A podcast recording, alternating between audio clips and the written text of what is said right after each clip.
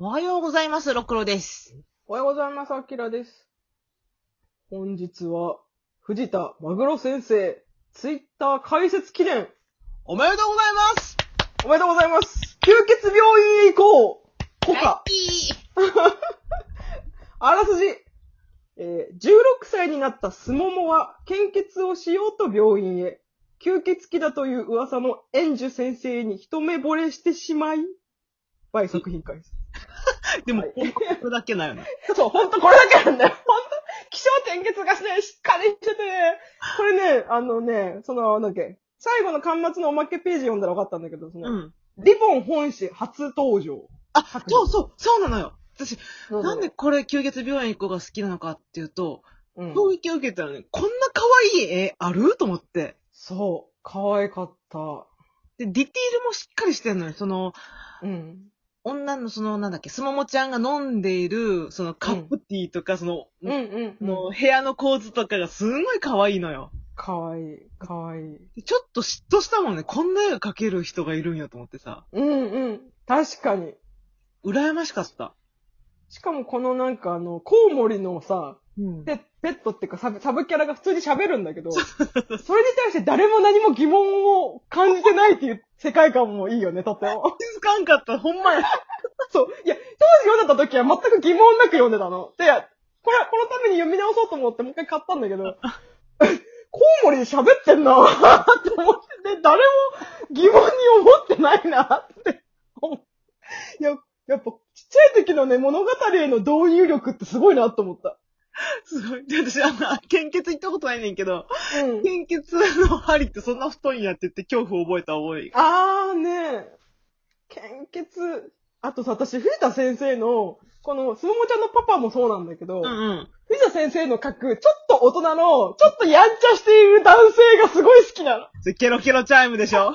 ケロケロチャイムのあのお兄ちゃん、三森のお兄ちゃんとか、なんか、こ、この他にも後々出てくるそのお魚ユートピアの、この海賊のフック船長みたいな人とか、ま、マカエルみたいな、そうそう。なんか、髪の毛ウェーブでロングで、ちょっとたまに眼鏡ね。そうそう。ちょっとひょうひょうとしている大人の男性像がすごいツボなのよ。だから正直言うとさ、藤田まぐろ先生のケロケロチャイムが一番有名やけど、葵ちゃんとかにあんま興味ないんだよな。全くない。そうちょっと危険そうな匂いのするお兄さん、大人の男の人がすごい好き。そうそう。あとはもうスーちゃん、もしくはスーちゃん。すーちゃん可愛かった。スーちゃんかわいい。あの、デザインがもう最高だよね、スーちゃんはね。でさ、ずっと藤田マグロ先生で気になってることがあって、うん。この当時から、当時からやけど、うん、異常にカエル好きじゃなかった？ああ、確かに。だってこの単行本にもなんか、カエルの短編あったもんね。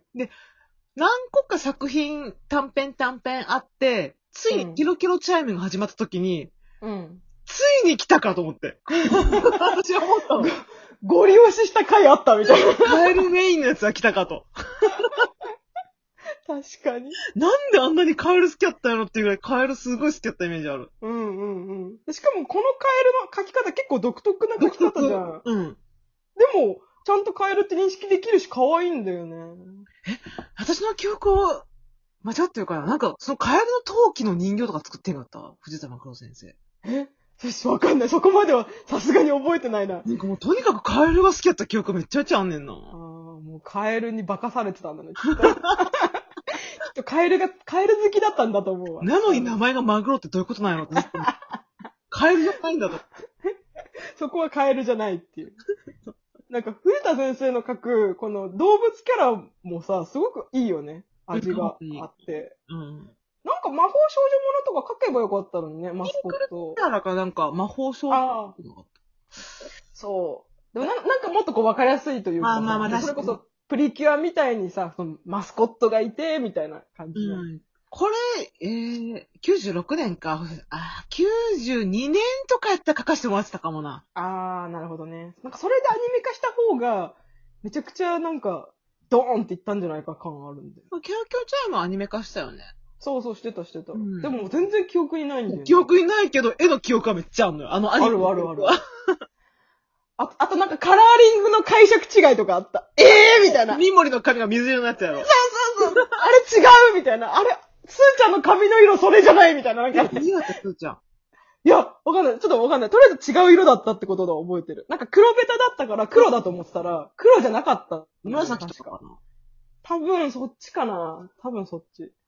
あとなんか、えっ、と、これのね、デビュー作も載っててね、このタイペン。うん。あの50年目のハーティーケーキっていう、うん。短編載ってん。の。私、これね、当時ね、多分ね、本誌、本誌ってかオリジナルかなで読ん。だ記憶があるん。だよな。すごい好きだったん。だよね。なん。か温かみのある話。本誌なのに覚えてないわ。あれえっと、平成6年リボン初夏のびっくり大増刊号に掲載って書いてある。な、大蔵看護買えなかったもん。お小遣い400円もうリボン精一杯だもん。すいません、漫画と見たら何でも買ってた私すいません。もう無理。もうお正月にルンルンからの精一杯やったからさ、ああ、確かにね。たいや、なんか、結構この写実的な絵が多いリボンにおいて、うん。なんかアニメ的というか、へえ。け簡略化された、あの、ほら、マグロサスの絵の話ね。うんうんうん。なんか、これさっき、あの、ロクさん言ったけど、こんな可愛い絵の人がいるのかって思って、まずここで。うんうんでも可愛い絵なんだけど、ストーリーは結構なんか、お、お重いっていうか、結構しっかり作っ、しっかり作ってて、ななんだ、何これ、編集者の目線みたいな コメントしてる。なんで、なんでこんなコメントしか出てこないの？違う。違う。うん。者が。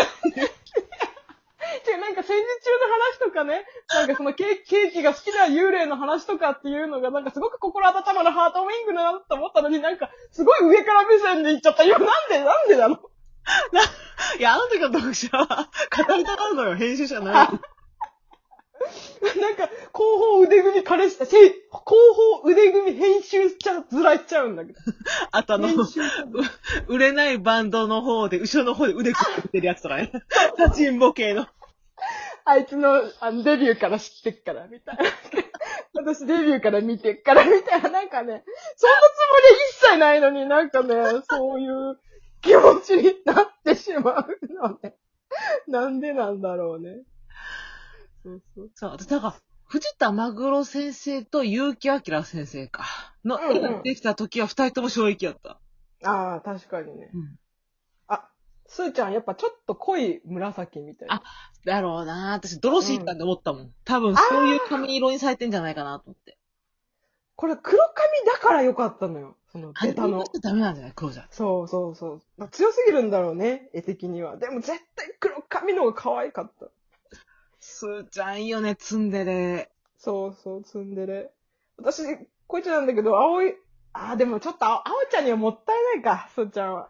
え、青ちゃんとスーちゃん？が、うん当時の私はそっちで付き合ってほしかった。あか、え、か、なんか、接点あったっけ？あれだって、すーちゃん結構青ちゃんになんか、あれしなかった？あかけてなかった？あ、そうな粉、の粉、粉かけてなかった？もう記憶がだいぶ曖昧だけどわかんない。単純に好きなキャラが誰かとくっついてほしいっていうよくわからない。お兄、あの、お兄ちゃん、三森のお兄ちゃんといい感じだったって思ってた。そうだっけ？あれ結構すーちゃん最初の方なんか青ちゃんに粉かけてなかったっけ？私ら完全にスーちゃんを自分のせいだとくっつけようとしてる そういうことなのそう。あのね、好きなキャラは好きなキャラで組んでほしいってやつ。で当時の私は青ちゃんみたいな感じの、ちょっと熱血少年キャラが好きだったのに、今はもう全然魔界のせお兄ちゃんの方が好きなんだけど。なんか好きなもんで。まあ、そう、お兄、つまかいのお兄ちゃんが、スーちゃんこう手の腕でこう、転がしてる感じが私はすごい燃えとって。あー、うんね。だからあの、子供ってさ、自分の見たいものしか見ないんだなって思います。勝手に話作ってんねやな。そうそうそう。あれ公式と解釈違いとかいう以前に自分のストーリーがもう出来上がってるんですね、これ。もはやミモリについてちょっと覚えてないもんな。そう、ミモリが一番本当に記憶にないんだよ多分いい子すぎたんやな。そう、いい子すぎた。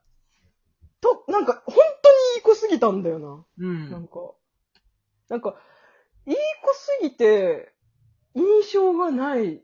うん。ただなんか、、ただただ私、ミモリ、ああいう感じの、カジュアル的な感じなのに、お姫様っていう設定は好きやってん。あー、なるほどね。なんか、うん。私、なんか、のんびり暮らしてるけど、私実はお姫様なのみたいな感じだね、うんそうそうそう確かに。あなんか、でも私、ケロケロチェーモンの第一話読んで思ったのは、うんなんか、カエルになっちゃう男の子が出てきて、その子の呪いを解くに行くぞーっっていうストーリーで連載が始まったから、うん。これはどこまで引っ張れるのかってっていうのは当時思った。なんかさ、1、2話で終わりそうだなって思った。マジで？あ、ついに始まったと思ったもん。マジで？だって、なんかさ、あるでしょ？もっとこう大きなさ、目的が。いや、目的は、いや藤田長尾先生の目的は、カエルが描きたかったのよ。カエルなのよ。そう。で、多分ね、戸惑ったんだと思う。嘘みたいな。それ、本当にそれだけで話が進んでいるっていうことに。どうして？みたいな。なんかもう噛んでてるもんな。う、そう。なんならアニメ化までしたぐらいだからさ。まあきっとなんか、あと、結構大きなお友達にミモリが人気だったっていうのは聞いたな。あー、ちょっとアニメ化したら確かにな、ロリっぽくなる感じはする。うんうんうん。あと、キャラデザが素晴らしいね、ミモリは。あの、うん。お下げでさ、うん二つ結びで。あの、髪の描き方の表現がすごい好きだった。わかる。私ね、あのリボンがこう長くて髪の毛と同じぐらいリボンが長いっていう子好きやね。うんうんうん。わかるわかる。アニメあと衣装が良かったんだよ、ミモリの衣うん装。衣装、そう、衣装がかった、あれ。かわいい、あれ。キャラデザなんだよなでもやっぱり一番好きな吸血液、吸血鬼こうなんだよね。吸血病院吸血病院に、そう、吸血病院にこう、この、園樹先生がね、かっこよかったんだいいよ。ね。うん。なんかこの柱でも書いてあったけど、うんその園樹先生がすごい人気があって嬉しかったって。あ、そうなんだ。れてたうん。やっぱ、ちょっと大人な先生っていううんのいいよね。うんあと当時これ読んでてなんかあの、えっ、と、実は本当に吸血鬼なんですっていうオチもちょっといいなって思う。わかか。まあ事実っていう、そうそう。先祖の罪をなんとかしようと思って頑張ってますみたいな感じ。そうそうそう。動機としてこれ以上ない動機っていう、なんか、す、すごくちゃんとしてるのよ。また、また広報腕組編集者ずらするけど。